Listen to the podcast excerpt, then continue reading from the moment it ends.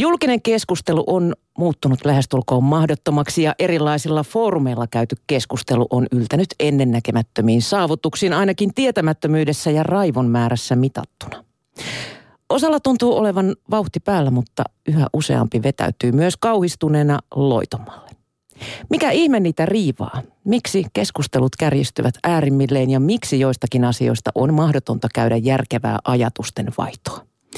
Muun muassa näihin kysymyksiin etsitään seuraavan tunnin aikana vastauksia toimittaja Johanna Korhosen kanssa erittäin rauhallisesti ja kärjistämättä. Johanna, tervetuloa. Kiitoksia. Ylepuheessa keskiviikkoisin kello neljä. Mian kanssa. Ylepuhe. Sulta ilmestyi Johanna vastikään kirja Mikä niitä riivaa ja, ja siinä pohditaan suomalaisen julkisen keskustelun tuskaa. Ennen kuin mennään näihin kysymyksiin, niin sä voisit vähän avata sitä, mikä sun lähestymistapasi tähän on ja kertoa innoittajastasi ja miten tämä kaikki liittyy aivoihin? Hyvä kysymys. Mä tota, on jo monta vuotta ihmetellyt sitä, että miten tämä keskustelu on käynyt niin mahdottomaksi – miksi se on silkkaa huutoa ja miksi huomaa itsekin olevansa silloin tällöin osallisena tämmöisissä aivan äärimmilleen kärjistyneissä tilanteissa, jossa sitten tahtoo jo itsekin provosoitua provosoitua niin kuin kärjistämään ja terästämään ja olemaan jotenkin vielä jotenkin rankempi kuin mitä välttämättä tilannekaan edellyttäisi.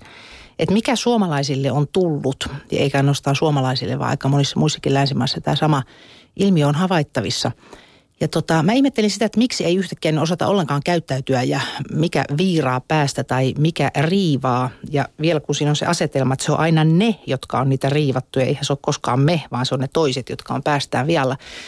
Niin tota, mä sitten rupesin tätä, tätä miettimään ja lueskelemaan kaikenlaista ja törmäsin tämmöiseen yhdysvaltalaiseen kielitieteilijään, kielen tutkijaan, jonka nimi on George Lakoff joka on tutkinut paljon sitä, että miten ihminen kielellään ilmaisee sitä, mitä hän syvimmiltään ajattelee.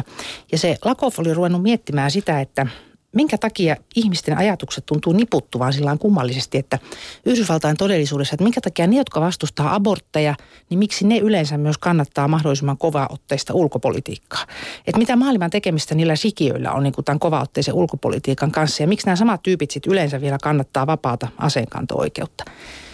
Ja hän mietti ja mietti, mikä näiden yhteinen nimittäjä on, kunnes hän sitten tajusi, että yhteinen nimittäjä on se, että hän itse oli näistä jokaisesta asiasta täsmälleen päinvastaista mieltä. Eli hänenkin aivoissaan oli jonkunlainen tämmöinen ajatusnippu tai nippuajatus, joka liittyi toisiinsa.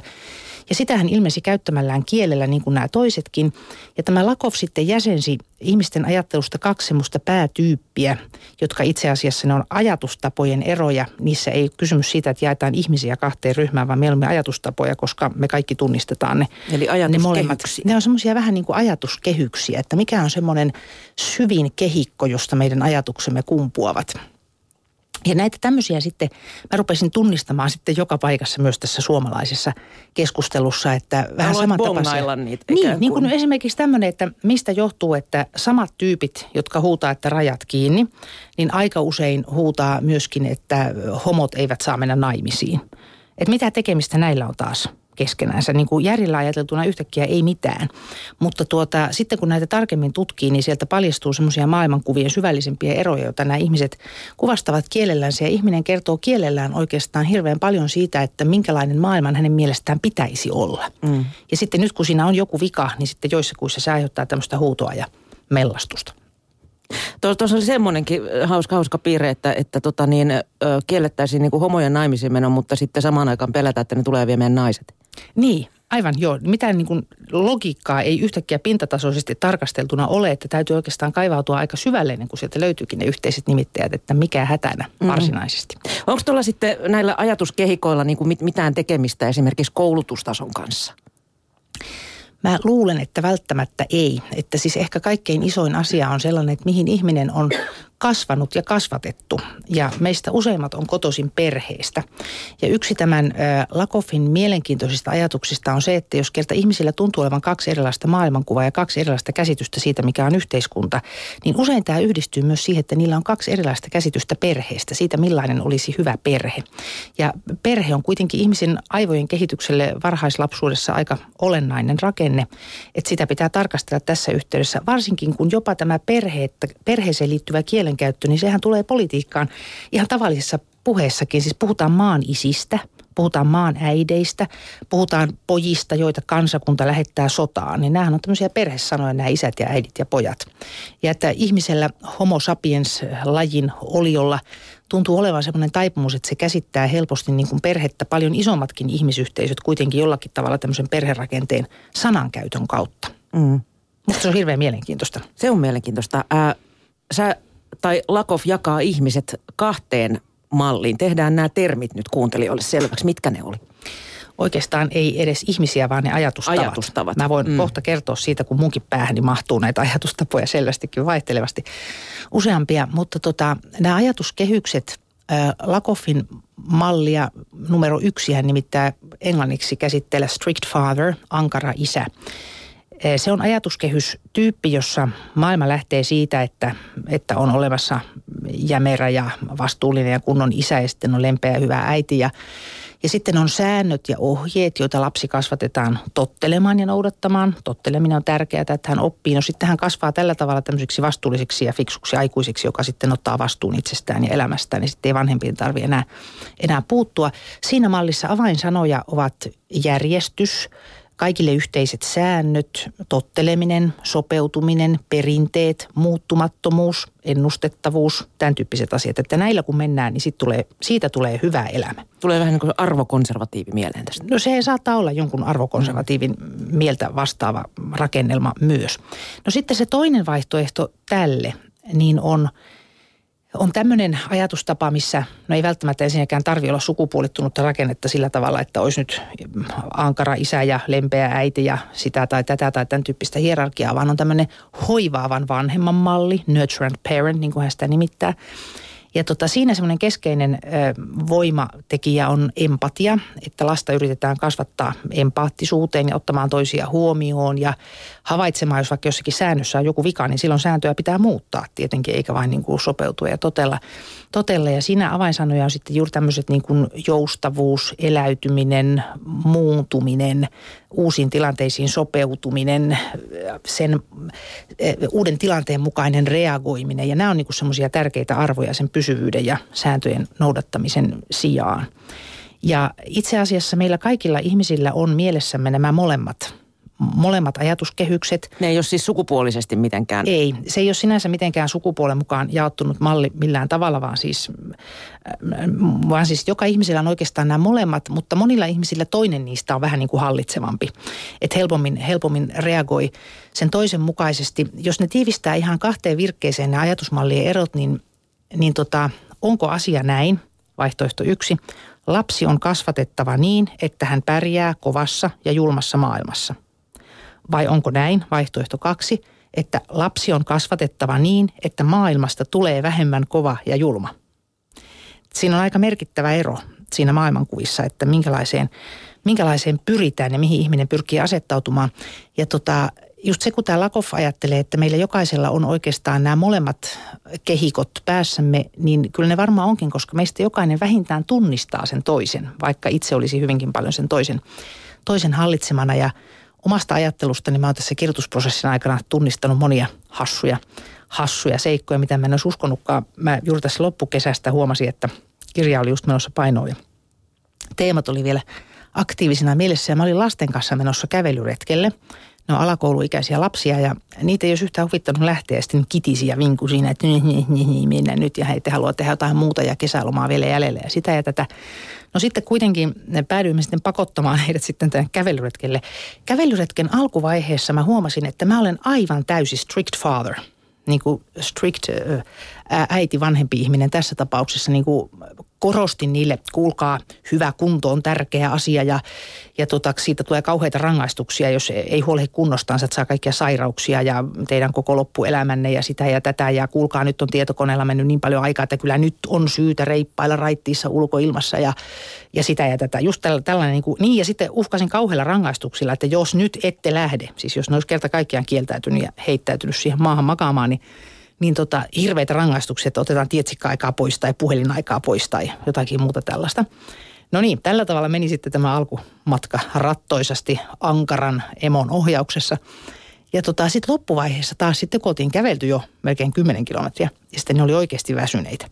Niin silloin mä huomasin, että mitä pulppua mun suustani, että sieltä pulppua aivan sataprosenttista, empaattista, joustavaa, herttaista, huomaavaista, tämmöistä hoivaavaa vanhempaa, joka kehuu ja kiittää, että voi upeata, kun te olette jaksaneet kävellä ja onpa ihan mahtavaa ja nyt mennään ja ostetaan jäätelöt ja, ja voi ette ja kyllä olen ylpeä teistä ja, ja hienosti meni.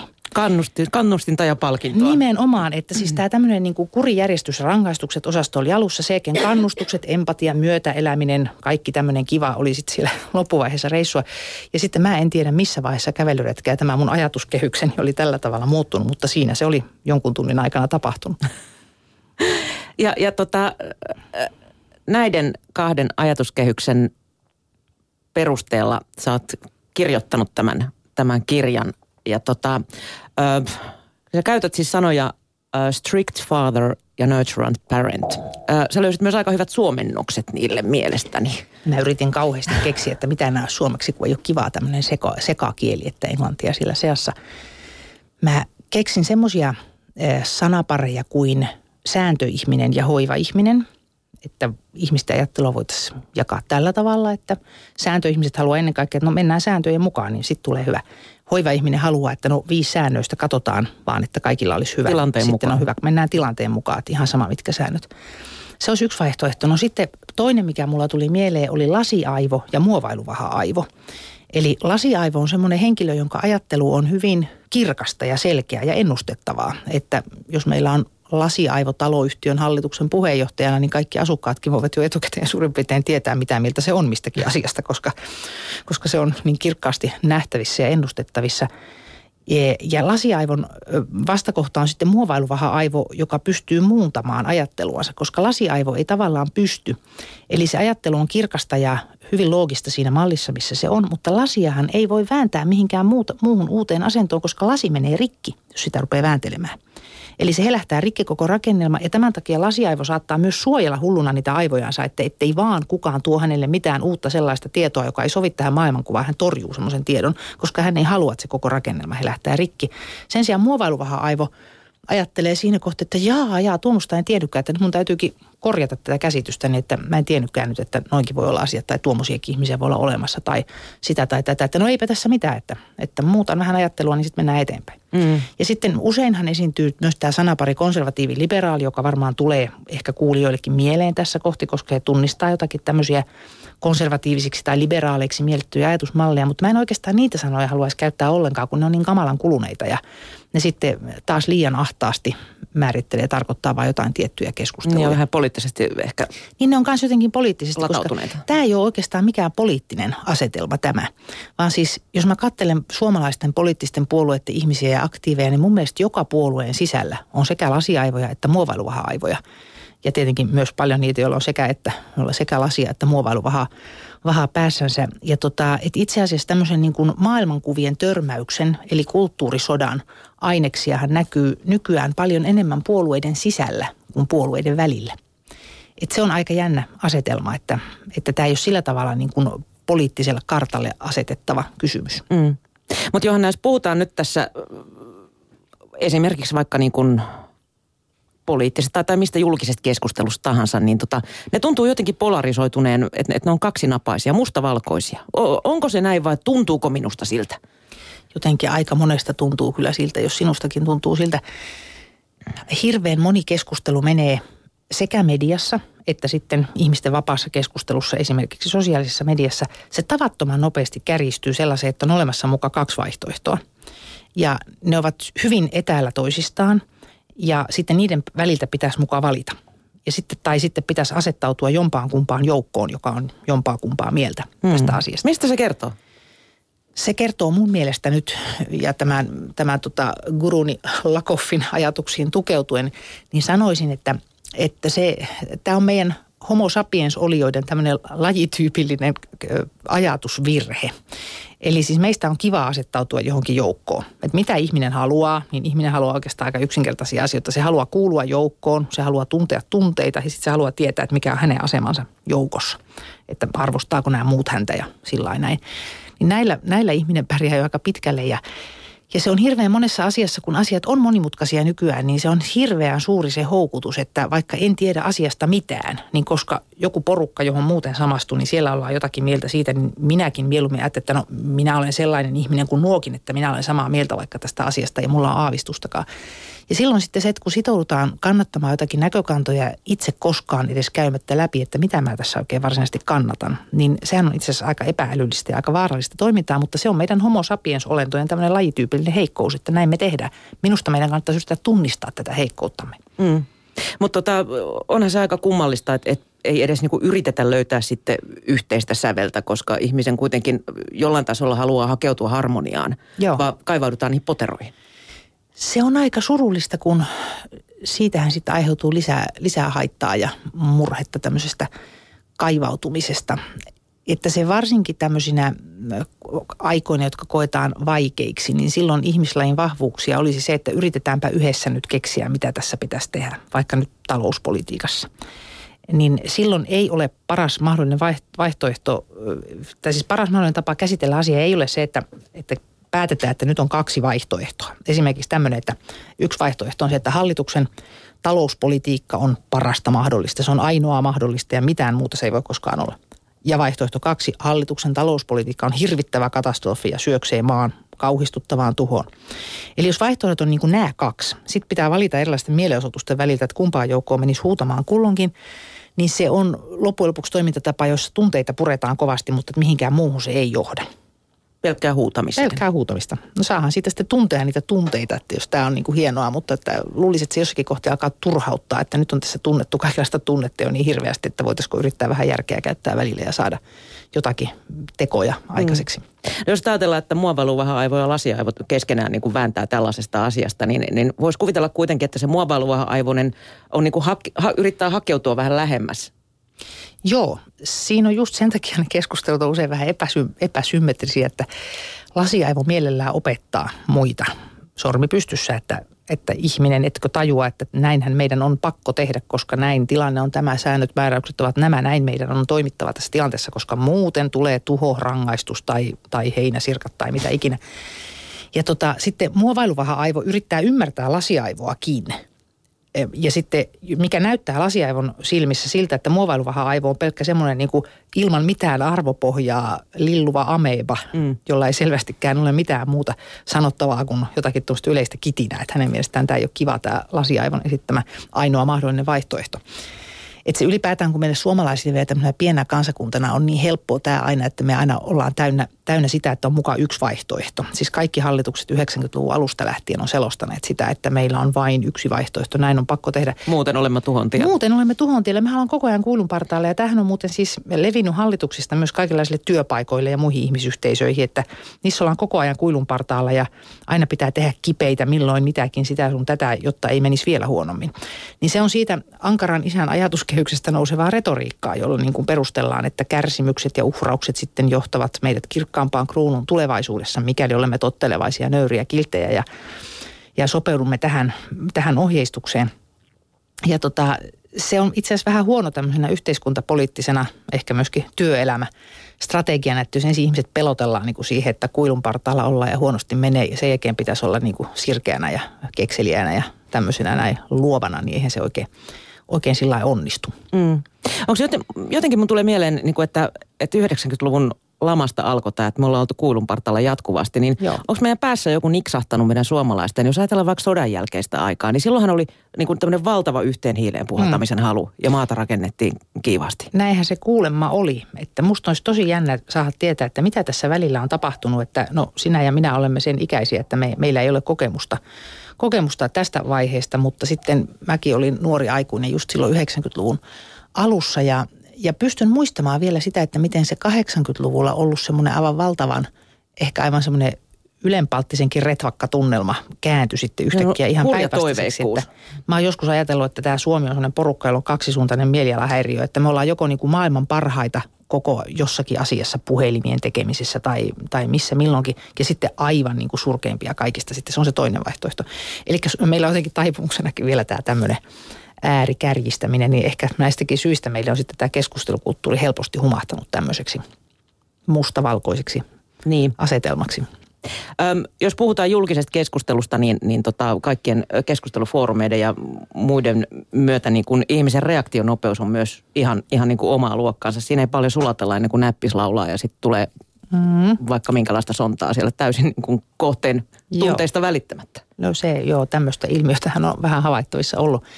Siinä on varmaan semmoistakin vähän harhaa, että kun ihminen istuu siellä itekseen tietsikkansa ääressä kotona tai jossakin, niin se ei tavallaan tajua, että nämä kuitenkin nämä muut ihmiset, jotka tästä lukee, nekin on ihan oikeita ihmisiä, että niitä ei voi ampua ihan sillä niin kuin tietokonepelihahmoja. Että se joskus tulee yllätyksenä tämmöisillekin vihapostittajille ja muille, jos sitten vihapostin kohteet vaikka itse ovat heihin yhteydessä ja kysyvät, että kuissa nyt ollaan mulle kirjoittelit, niin ne on sitten ehkä enempi hämmentyneitä siitä tilanteesta, koska he olivat ajatelleet, että kyseessä on jonkinlainen peli, jota tässä nyt vaan niin kuin retvakkaasti pelataan. Puskista räiskitään. Niin, puskista Vuoria, räiskitään ja hauskaa toisin. on. Mm. Joo, ja sitten se, että sitten jos siitä joku loukkaantuu, niin sitten, sitten tota, ollaan sitten hyvin hämmästyneitä, että enhän mä nyt tosissani tietenkään tarkoittanut, että tämähän oli vain nettikirjoittelua. Joo. Mutta sitten ihminen on kuitenkin hirmuisen kieliherkkä olento. Kieli on, on meillä ollut – tällä lajilla on ollut kymmeniä tuhansia vuosia jo tämä meidän, meidän vahvuutemme ja, ja me, me reagoidaan kieleen hirveän voimakkaasti. Että siis kyllä jokainen ihminen tietää, että miten pahasti sanoilla voi satuttaa ja miten ihminen voi kymmeniä vuosia muistaa ne pahat sanat. Että ne ei tosiaankaan, ne eivät ole vain sanoja. Ja sen takia minusta onkin hirveän tärkeää, olisi nykyään päästä ymmärtämään tätä meidän kielikulttuurin olemusta ja syitä, että kun kaiken, ennen kuin tapahtuu jotakin pahaa, niin sitä ennen on aina pahaa puhetta – kaikki kansanmurhat, kaikki muut tämmöiset tosi pahat asiat historiassa, ne on kaikki alkaneet pahasta puheesta. Ei koskaan tapahdu sillä tavalla, että ensin on kaikki mukavasti ja sitten vaan yhtenä keskiviikko iltapäivänä kello jotakin, niin naapurit alkaa tappaa toisiansa noin niin kuin kenenkään ennalta aavistamatta. Ei sellaista tapahdu. Sen sijaan tapahtuu se, että pitkällä aikavälillä ruvetaan luomaan sen kielellä sellaista todellisuutta, jolla niin kuin se toinen se joku ihmis, ihminen tai ihmisryhmä mustamaalataan ja, ja tuhotaan hänen elämisensä edellytykset tai heidän silloin, kun on kysymyksessä yhteisö. Ja siitä pahasta puheesta ei ole enää pitkä matka pahoihin tekoihin, koska jos me käytämme rai, raaistunutta kieltä ja annamme sille periksi, niin se raaistaa meidän ajatteluamme ihan oikeasti. Silloin ei voi sanoa, että sehän oli pelkkää puhetta, että enhän mä nyt oikeasti mitään tarkoittanut. Läpällä heitin. Niin. Mm. Yksi viime vuosien kuuma peruna tietysti kirkon piirissä, mutta myös politiikassa on ollut tasa-arvoinen avioliittolaki. Öm, miksi ihmeessä poliitikot tuhlaa aikaansa niin kuin kansalaisten yksityisasioiden pohtimiseen, kun, kun voisi kuvitella, että Suomessa olisi vähän polttaviakin kysymyksiä kuin se, että kenen kanssa kukakin vällyjä pöllyttää. Aivan. Tähän on siis jotenkin ihan käsittämätön asetelma tämä, että, että eduskunta, niin on taas siellä meneillään joku ihme avioliittokeskustelu, ilmeisesti ei kovin korkeatasoinen. Ja tota, tai ainakaan uusia argumentteja ei varmaankaan ole – niin että meillä olisi ratkaistavana hirveän isoja ongelmia. Meidän pitäisi ratkaista tämmöisiä asioita, että kuinka tämä talous saadaan toimimaan siten, että mahdollisimman monella on töitä ja joku paikka siinä taloudessa. Ja meillä on isoja ympäristöön liittyviä kysymyksiä, mitä pitäisi hoitaa. Meillä on globaali ilmastonmuutos, ongelmatiikka. Meillä on globaali köyhyysongelmatiikka kaikenlaisia tällaisia asioita. Ja sitten meidän korkeimmat poliittiset päättäjämme käyttävät aikaa niin kuin vänäämällä ihmisten perhesuhteiden järjestämisestä ja, ja myös siitä, mitä sanoja niistä saa käyttää. Se on hirveän tärkeää, että miten nimitetään mitäkin asioita siksi, koska me olemme niin kieliherkkiä olentoja. Ja tota, tämä, niin kuin, tämä, että nämä perheasiat jatkuvasti pyörii tässä keskustelun keskiössä – Suomessakin ja myös esimerkiksi Yhdysvalloissa presidentinvaaleissa. Mitä se tänne tekee poliittisen aiheen? Mä en niin, ymmärrä. Niin minusta tämä on jollakin mielenkiintoisella tavalla osoitus siitä, että – ihminen politiikankaan areenoilla ei loppujen lopuksi ole kovin kaukana siitä perheviitekehyksestään. Ja jos sitten me vielä meidän ajattelun syvärakenteita itse asiassa ohjaavat sellaiset asetelmat, jotka me ollaan omaksuttu vaikka lapsuuden perheestä ja muusta kasvuympäristöstä ja, ja näin, niin, niin, tota, niin tämä varmaan lähinnä osoittaa sitä. Eli esimerkiksi tämä avioliittolaki-juttu, niin mä olin vuosia ihmetellyt sitä, että miten voi olla, miten voi olla tällä tavalla, että – joku ihan järkevä oloinen ihminen vakavissaan esittää, että Suomi menee niin kuin tuhon tielle, jos tulee tämmöinen tasa-arvoinen avioliittolaki, että sitten maa, maa järisee ja, ja kaikkea kauheita tapahtuu. Ja sitten se, että ihan konkreettisesti ajattelee, että millä tavalla se, että jossakin on esimerkiksi kahden naisen lapsiperhe, niin millä ihmeellisellä tavalla tämä voi uhata jonkun toisen henkilön avioliittoa. Niin tota, mä en ollut tätä käsittänyt, koska musta se oli niin, niin järjen vastaista, että, että miten maailmassa.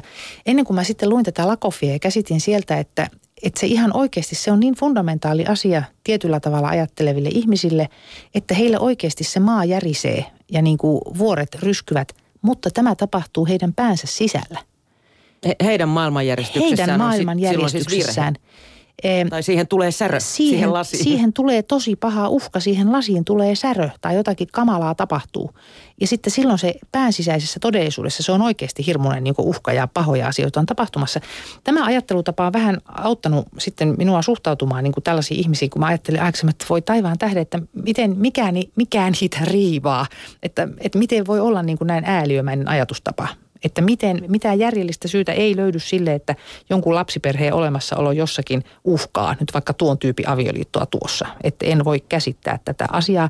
Mutta nyt sitten kun mä olen tätä paremmin oppinut käsittämään, niin, niin sitten se, että okei, että jos se oikeasti niin kuin horjuttaa jonkun ihmisen koko maailmankuvan perusteita. Ja sitten vielä kun siihen maailmankuvaan liittyy ne rangaistukset ja kaikki tämmöinen, niin, niin tota, että jotakin rangaistusta on tulossa ja Suomi on kollektiivina joutumassa tuhon tielle, niin kuulostaa pahalta kieltämättä. Ylepuheessa keskiviikkoisin kello neljä. Mian kanssa. Yle Puhe. Ja tänään vieraana on siis Johanna Korhonen, jonka kanssa pohdimme suomalaisen julkisen keskustelun tuskaa. Ehkä löydämme tuossa loppupuolelta lähetystä myös muutaman ratkaisuehdotuksen tähän ongelmaan. Pysytään Johanna politiikan parissa. Ihmiset usein myös äänestävät oman etunsa vastaisesti. Olit, olit huomannut tai käsittelit myös tällaista aiheita. Öm, avaatko vähän tätä? M- mitä sä tarkoitat sillä? Se liittyy siihen, siihen niin kuin ihmettelyyn siitä, että miksi näyttää siltä, että, että osa ihmisistä äänestää sellaisia puolueita, jotka eivät välttämättä lainkaan aja heidän ja heidän kaltaistensa ihmisten etuja, vaan jotakin ihan muuta.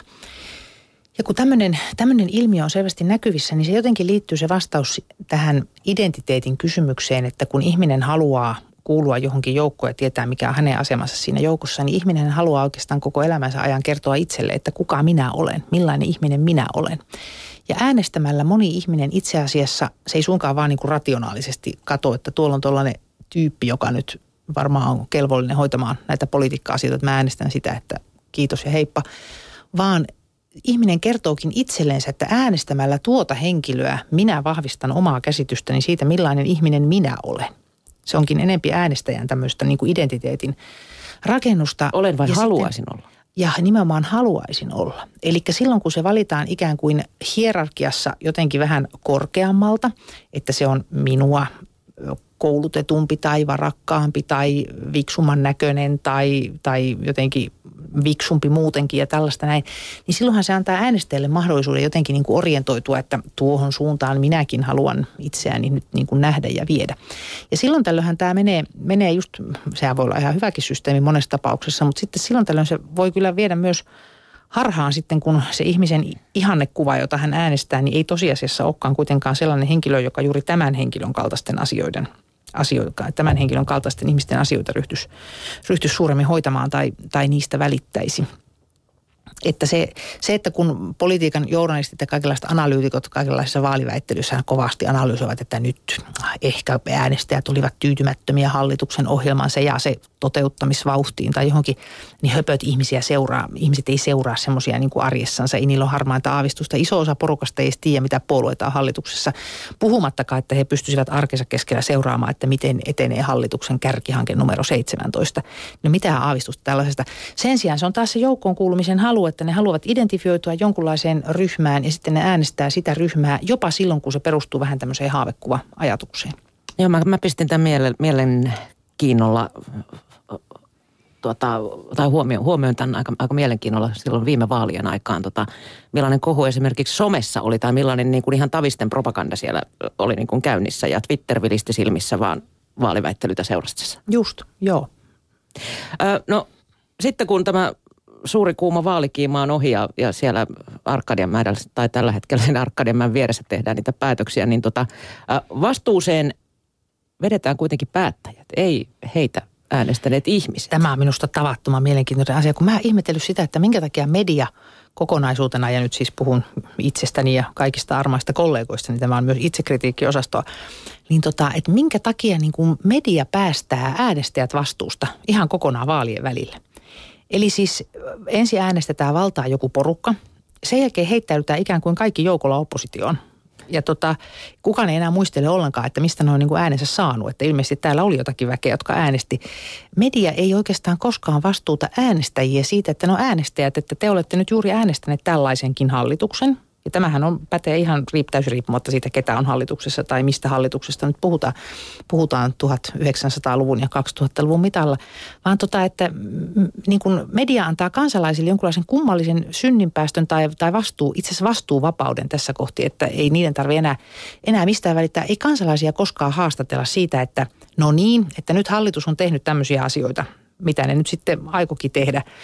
Ja sinä äänestit juurikin näitä puolueita niin että no niin, mitäs mieltä sä nyt sitten oot? Että oliko tämä nyt sitä, mitä halusit? Vaan sen sijaan niin kuin kansalainen saa vapaasti parpattaa siinä, että ei, ei ole hyvä se ja ei ole hyvä tämä. Niin ja ennen, ennen oli kunnollista. Ja ennen oli jotenkin paremmin. Eikä media ikinä kysy, että no miten sä äänestit sitten tällä tavalla, että – me, tota, ihan, ihan semmoinen ajatusleikki kiinnostaisi, että, että mit, miten, se, miten se onnistuisi kuulla äänestäjän vastuu, äänestäjät pistää vastuu sen tekemisistä? Kun musta jotenkin semmoinen kumma asetelma edelleen, jos mä ottaisin tämän perhe, perhekielen tähän käyttöön, että, että media käsittelee äänestäjiä vähän niin kuin olisi lapsia. Että ne on samalla tavalla, niillä on oikeus vaihtaa mielipiteensä ihan, ihan lennossa ja niin kolmevuotiaasta hän ei voi vaatia, että se on kovin pitkään samaa mieltä yhtään mistään asiasta. Mutta tota, että vähän niin kuin, Toki hän ei vielä äänestä. Äh, toki hän ei onneksi äänestä, mutta en tiedä, onko nämä aikuisväestön sitten juuri sen kypsempiä aina tässä asiassa, asiassa näin kuin tota, että ikään kuin lapset saa sitten kitistä ja marista ja vinkua ja parpattaa ja kritikoida ja, ja silti niin kuin niiltä ei kysytä sitä, että tämähän menee nyt just niin kuin sinä äänestit. Että eikö tämä nyt sitten olekaan hyvä? Että missä vika vai etkö ajatellut ollenkaan ennen kuin äänestit? Mm. Se on aika mielenkiintoista keskustelua. Jätetään politiikka nyt, nyt sikseen, tai, tai sanotaan ainakin nämä poliitikkomme tässä mielessä. Mennään enemmän sinne yksityiselämän puolelle. Öm, miksi, miksi joillekin ihmisille tuntuu olevan hirveän keskeinen asia se, ehkä näille lasiaivoille juuri, että sukupuolia on kaksi, jotka pariutuvat eri sukupuolisiksi pariskunniksi.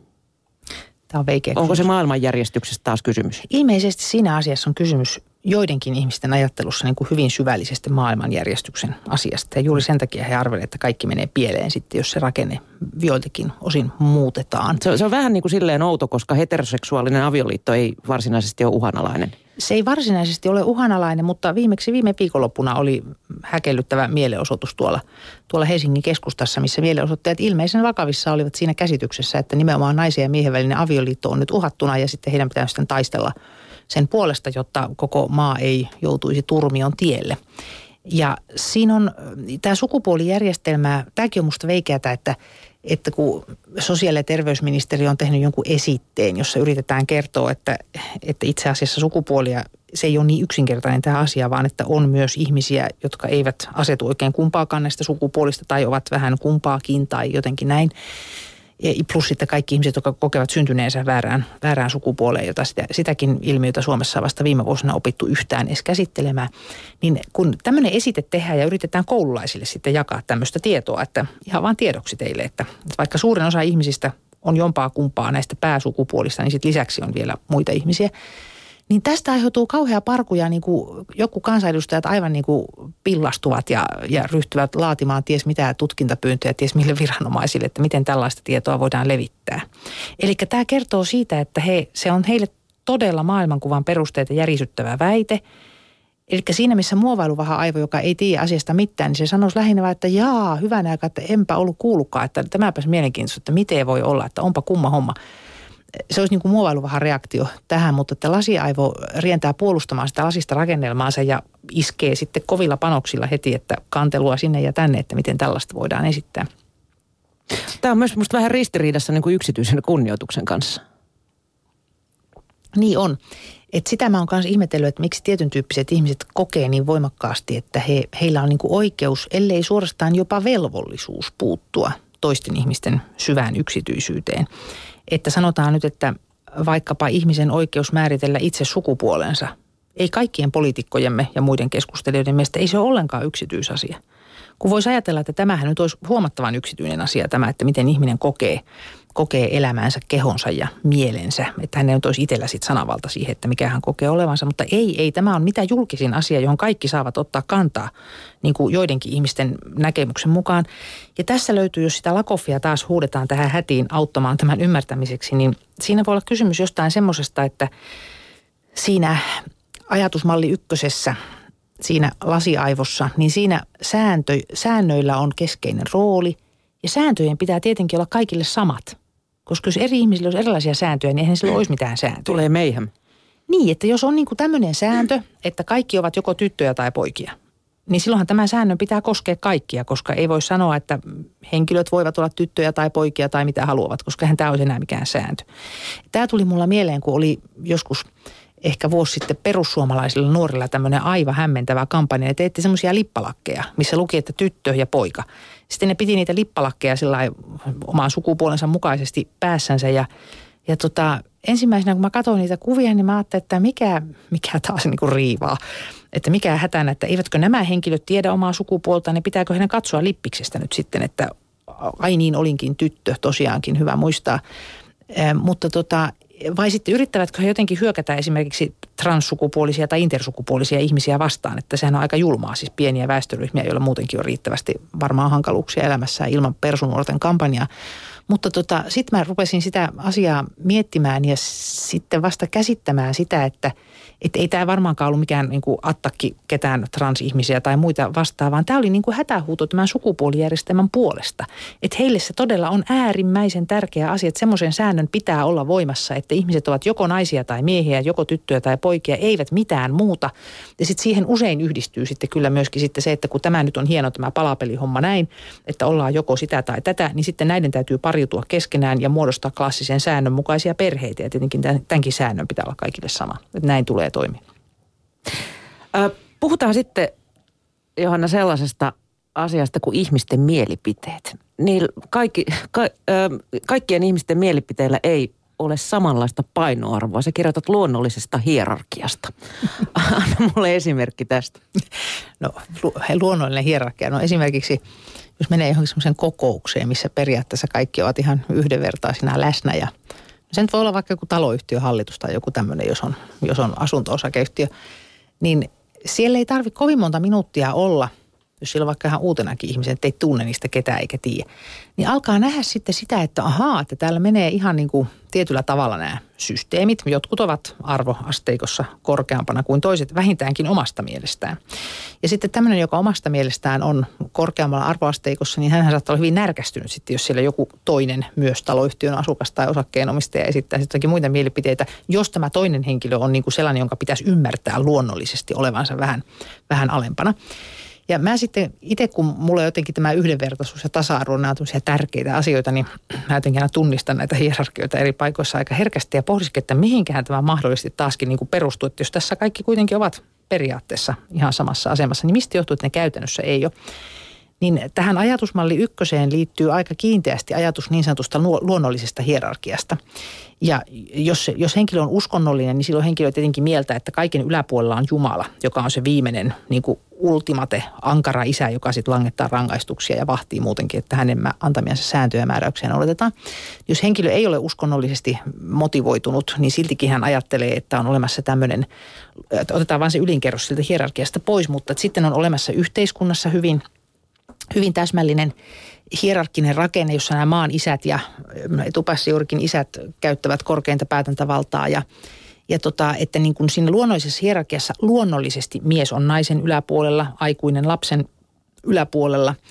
Ja tietyissä sovellutuksissa ajatellaan kyllä myöskin, että vaaleaihoiset ihmiset ovat ruskeaihoisten ihmisten yläpuolella. Tätä sanotaan sitten jo rasismiksi, tätä sovellutusta, joka tietenkään ei koske kaikkia ihmisiä, jotka noudattaa tämmöisiä hierarkia hierarkia-ajatuksia, että heillä kaikilla ei suinkaan tätä hierarkian ulottuvuutta siinä ole, mutta että joidenkin ihmisten maailmat rakentuvat sillä tavalla, että että ihmiset eivät voi muodostua tasa-arvoisten, tai yhteisöt ei voi muodostua tasa-arvoisten yksilöiden tämmöisistä verkostoista, missä kaikki niin kuin silmän korkeudelta katsovat toisiansa, vaan että on luonnollista, turvallista ja hyvää, että on aika tarkatkin hierarkiat olemassa. Ja näille ihmisille sitten, kun suomalainen yhteiskunta on viime vuosikymmeninä äh, aika paljon purkanut näitä hierarkioitansa, että siis jos 60-luvulla vielä kaikki tiesivät paikkansa yhteiskunnassa aika täsmällisesti, että siinä oli pankinjohtajaa ja rovastia ja ruustinnaa ja kenraalia ja, ja maan isää ja ties mitä tämmöistä näin, niin nykyään ei ole enää sillain. Mm. Siis nykyään puhutellaan ministereitä etunimeltä.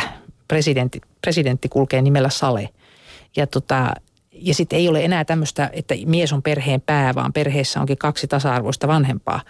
Ja, ja tota, näitä tämän tyyppisiä hierarkioita on tavattomasti madallettu, myös työelämässä on madallettu. Missä tahansa työpaikassa voi nähdä sen suuntauksen, että johtajat yrittää lumpustella sillä muiden seassa vähän niin kuin, niin kuin muutkin, että ainakaan ei halua, että heillä on punainen matto joka paikassa siinä edessä niin moni ihminen on hyötynyt tästä, koska ihan uudenlaiset ihmisryhmät on päässeet jotenkin toimijoiksi ja näkyville ja naiset on nousseet ja, ja tota, monenlaisilla muillakin ihmisillä on ollut mahdollisuuksia sitten niin kuin toimia tässä uudessa vähemmän hierarkkisessa mallissa. Mutta sen huono puoli on se, että se aiheuttaa turvattomuutta niille, joille hierarkiat luovat turvallisuutta. Että ei olekaan semmoista niin kuin korkeampaa yleensä setämiestä, joka sanoo, että näin tehdään, näin on asia, niin osa, osa kokee tämmöistä turvattomuutta ja ilmeisesti tuuliajolla oloa, jolloin he sitten osa heistä minun käsitykseni mukaan riehuu tuolla sitten tämmöisissä kummallisilla nettipalstoilla ja, ja epämääräisissä mielenosoituksissa. Mm. Ja nämä ihmiset kaipaisivat sitä auktoriteettia, sitä niin kuin oikeasti ankaraa isää, joka sanoisi, että no niin, pojat, pojat, nyt me teemme tällä tavalla. Sinun paikka on siinä, sinä teet näin, sinun paikka on tässä, teet noin, nyt mennään justiinsa niin kuin minä sanon.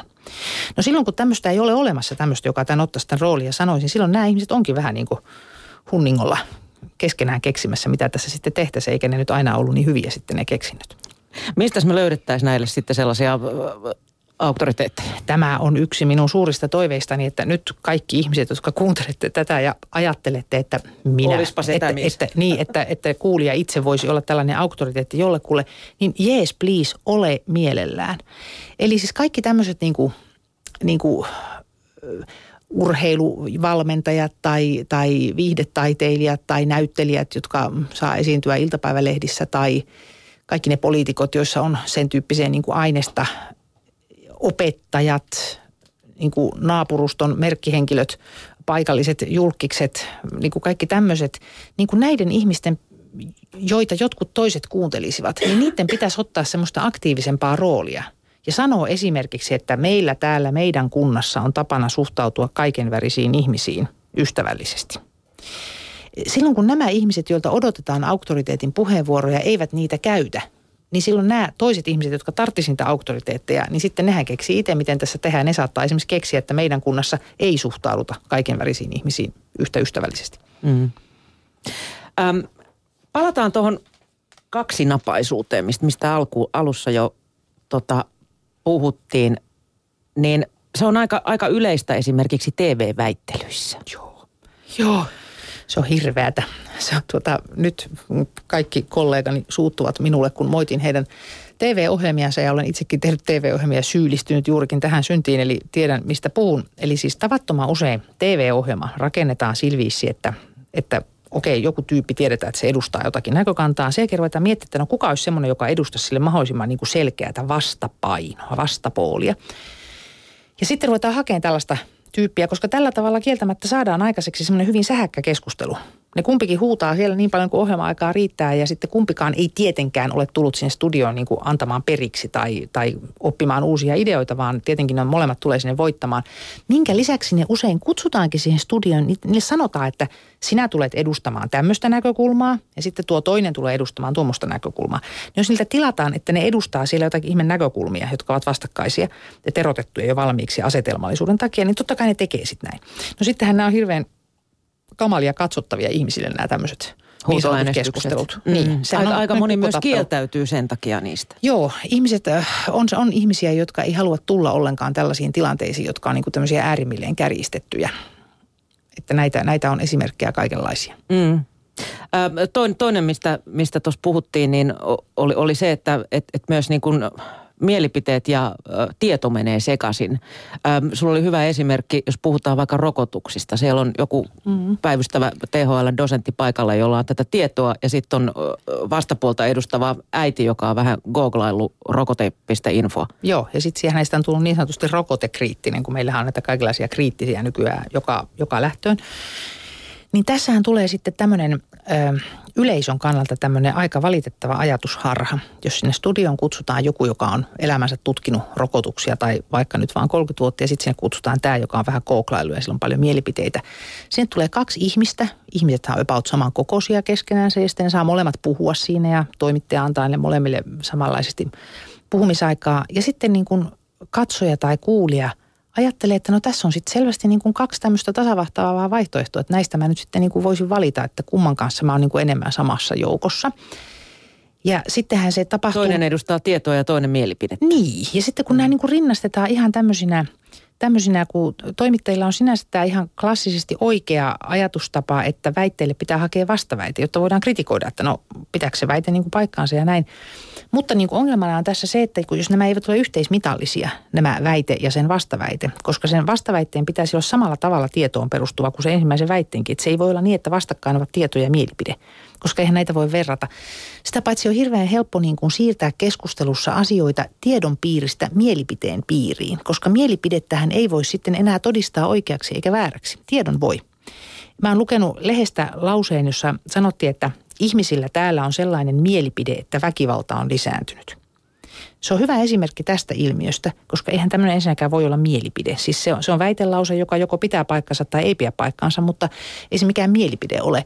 Mutta sitten kun se jossakin keskustelussa tuodaan esiin, että no minulla nyt on vaan on semmoinen mielipide, että väkivalta on lisääntynyt – niin eihän kukaan voi sitten niin kuin kiistää toisen mielipidettä. Ei voi sanoa sille, että ei sulla voi olla sellaista mielipidettä, kun meidät on toiselta kasvatettu ajattelemaan, että jokaisella on omat mielipiteensä, mitä on.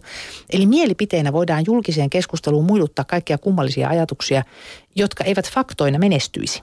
Ja tämä on hirveän ovela tämmöinen keskustelustrategia, ehkä se on tiedotonkin tai alitajuinen tai näin, mutta se on minusta hirveän huolestuttava. Se on vähän niin kuin tämmöinen virus, virus tai loinen tässä keskustelussa, että jos sillä annetaan valtaa, niin sittenhän tämä ihan tolkuttomaksi menee.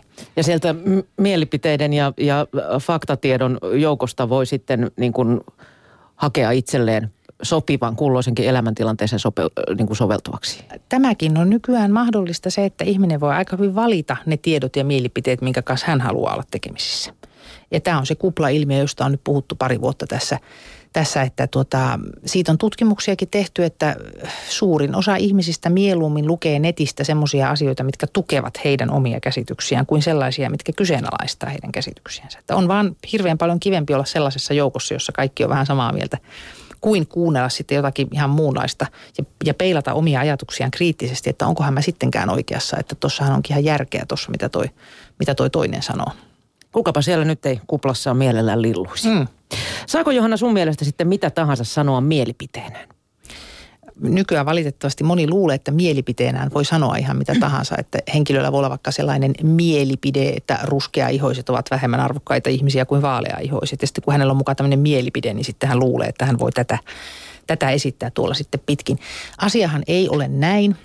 Sananvapaus on käsite, joka hirveän usein väärin ymmärretään nykyään. Meillä on sananvapaus, mikä tarkoittaa käytännössä vain sitä, että me voimme pullauttaa suustamme tai kirjoittaa julkisuuteen ihan mitä tahansa kenenkään ennalta estämättä.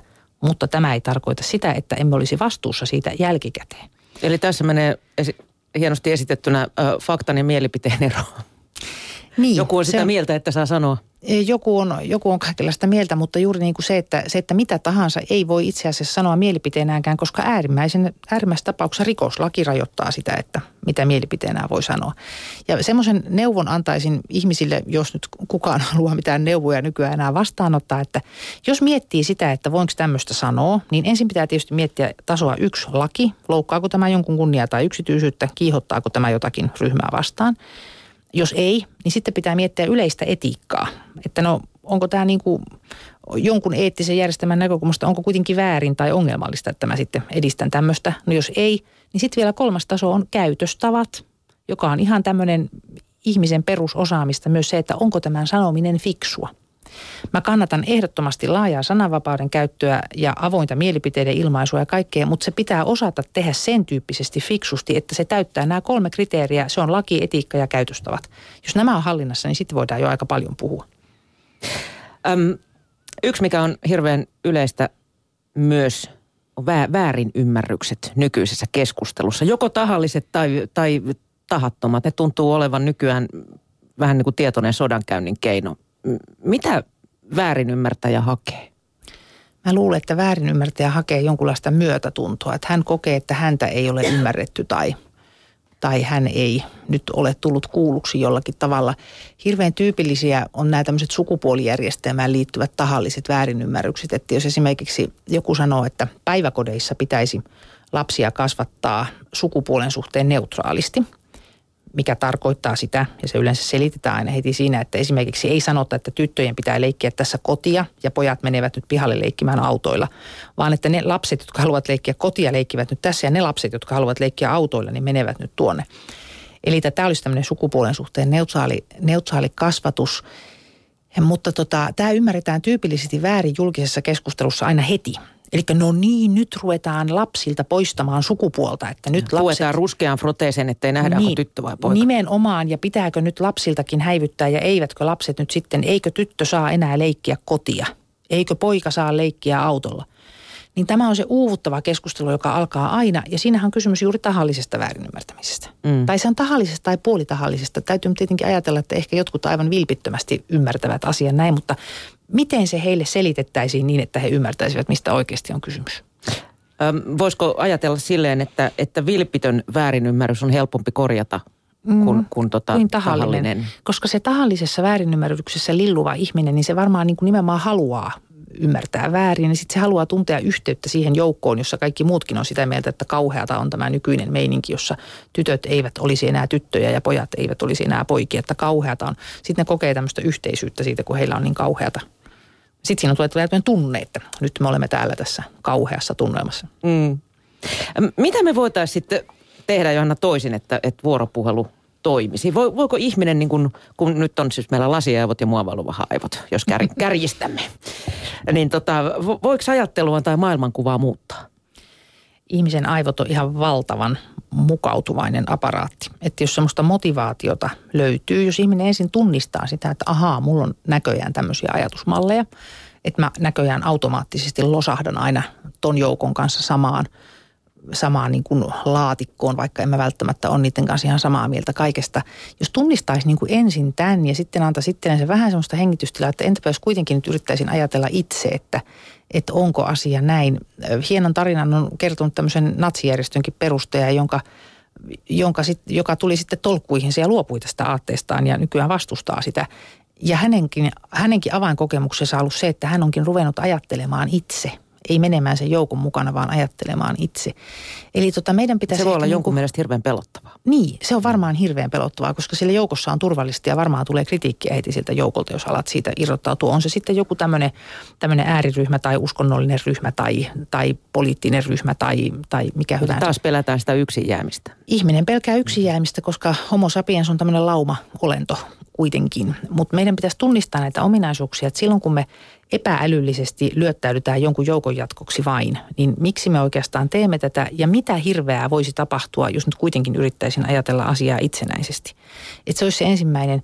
Ja sitten esimerkiksi meidän kaikkien julkiseen keskusteluun osallistuvien ihmisten, niin meidän pitäisi aktiivisesti päättää, että me luovutaan tästä hölmöstä kaksi, kaksijakoisesta tavasta rakentaa keskusteluja, että haetaan tyyppiä sitten sen jonkunlainen vastakohta että meidän pitää luopua siitä, eli siis aina kun kysymyksenä, että haluatko teetä vai kahvia, niin se nyt on ehkä ihan, että okei, siinä kelpaa nämä kaksi vaihtoehtoa. Mutta silloin kun kysytään, että miten pitäisi järjestää Suomen työllisyyspolitiikka tai koulutusolot tai talouspolitiikka tai ulkosuhteet tai joku, niin silloinhan ei voi olla olemassa niin, että on olemassa kaksi vaihtoehtoa. Se on hirveä ajatusvirhe.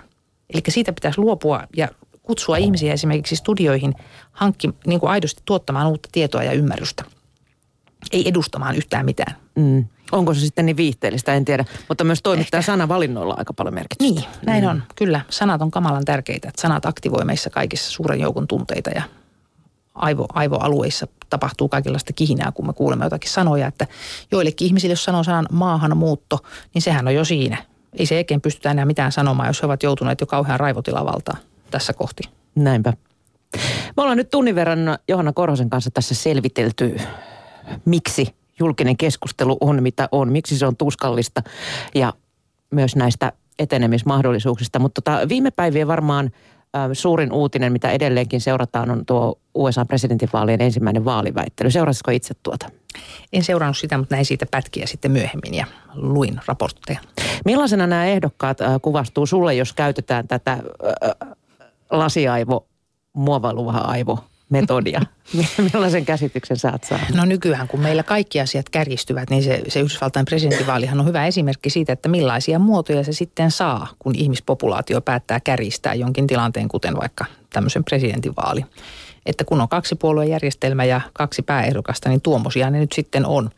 Ja, tota, ja sitten se, että se asetelmahan ajaa heitä tietenkin vielä aivan äärimmäisiin positioihin. Mutta sitten on mielenkiintoista nähdä, että miten kun siellä on kuitenkin äänestäjiä, jotka eivät asetu näin äärimmäisiin positioihin, että miten he sitten ratkaisee sen tilanteen. Mm. Luultavasti aika moni saattaa myös jättää äänestämättä, koska kokee sen niin epätoivoiseksi. Varmaan oman mausteensa tietysti tuohon tuo myös se, että, että se on aikamoista viihdettä siellä. Niin, aivan, että siinä että onko se politiikkaa vai onko se leipä- ja sirkushuveja, niin se sirkushuviosastoa, niin siitäkin on kysymys. Ö, kumpaan ajattelukehykseen sä nämä ehdokkaat asettaisit? Minusta heissä kummassakin on itse asiassa kumpaakin havaittavissa, mutta se mitä he nostavat esille, niin kyllähän Trump edustaa tätä konservatiivisen lasiaivo-Amerikan malleja, ja toisaalta Hillary Clintonilla itsellä henkilökohtaisesti on aivoissa aika paljon lasia kyllä myös, niin, niin hän joutuu sitten edustamaan myöskin sitten näitä muovailuvaha-aivoisen kansanosan asioita, mutta että nämä on kumpikin tavallaan vähän ongelmallisia per, persoonia sitten edustamaan niin kuin kumpaakaan näistä, näistä systeemeistä ihan, ihan täysin. Että esimerkiksi Trumphan on hirveän hankala ehdokas tälle uskonnolliselle oikeistolle, koska hänen uskontosuhteensa nyt on enemminkin olematon. Että hän ei oikein niin kuin sovi, mutta sitten hänellä on varapresidenttiehdokkaana on joku tämmöinen kiihko, kristillinen hahmo. Jäämme jännityksellä seuraamaan, mitä siellä tuossa reilun kuukauden kuluttua tapahtuu. Ei muuta kuin popcornit tulille ja hyvissä ajoin. Kiitos Johanna Korhonen, kun pääsit vieraaksi tänne ja oikein mukavaa syksyä sinulle. Kiitos samoin. Ja tämä lähetys kokonaisuudessaan on hetken kuluttua sitten kuultavissa myös tuolla Yle, Yle Areenassa. Oikein hyvää illanjatkoa. Pian uutisia. Ylepuheessa keskiviikkoisin kello neljä. Mian kanssa. Yle Puhe.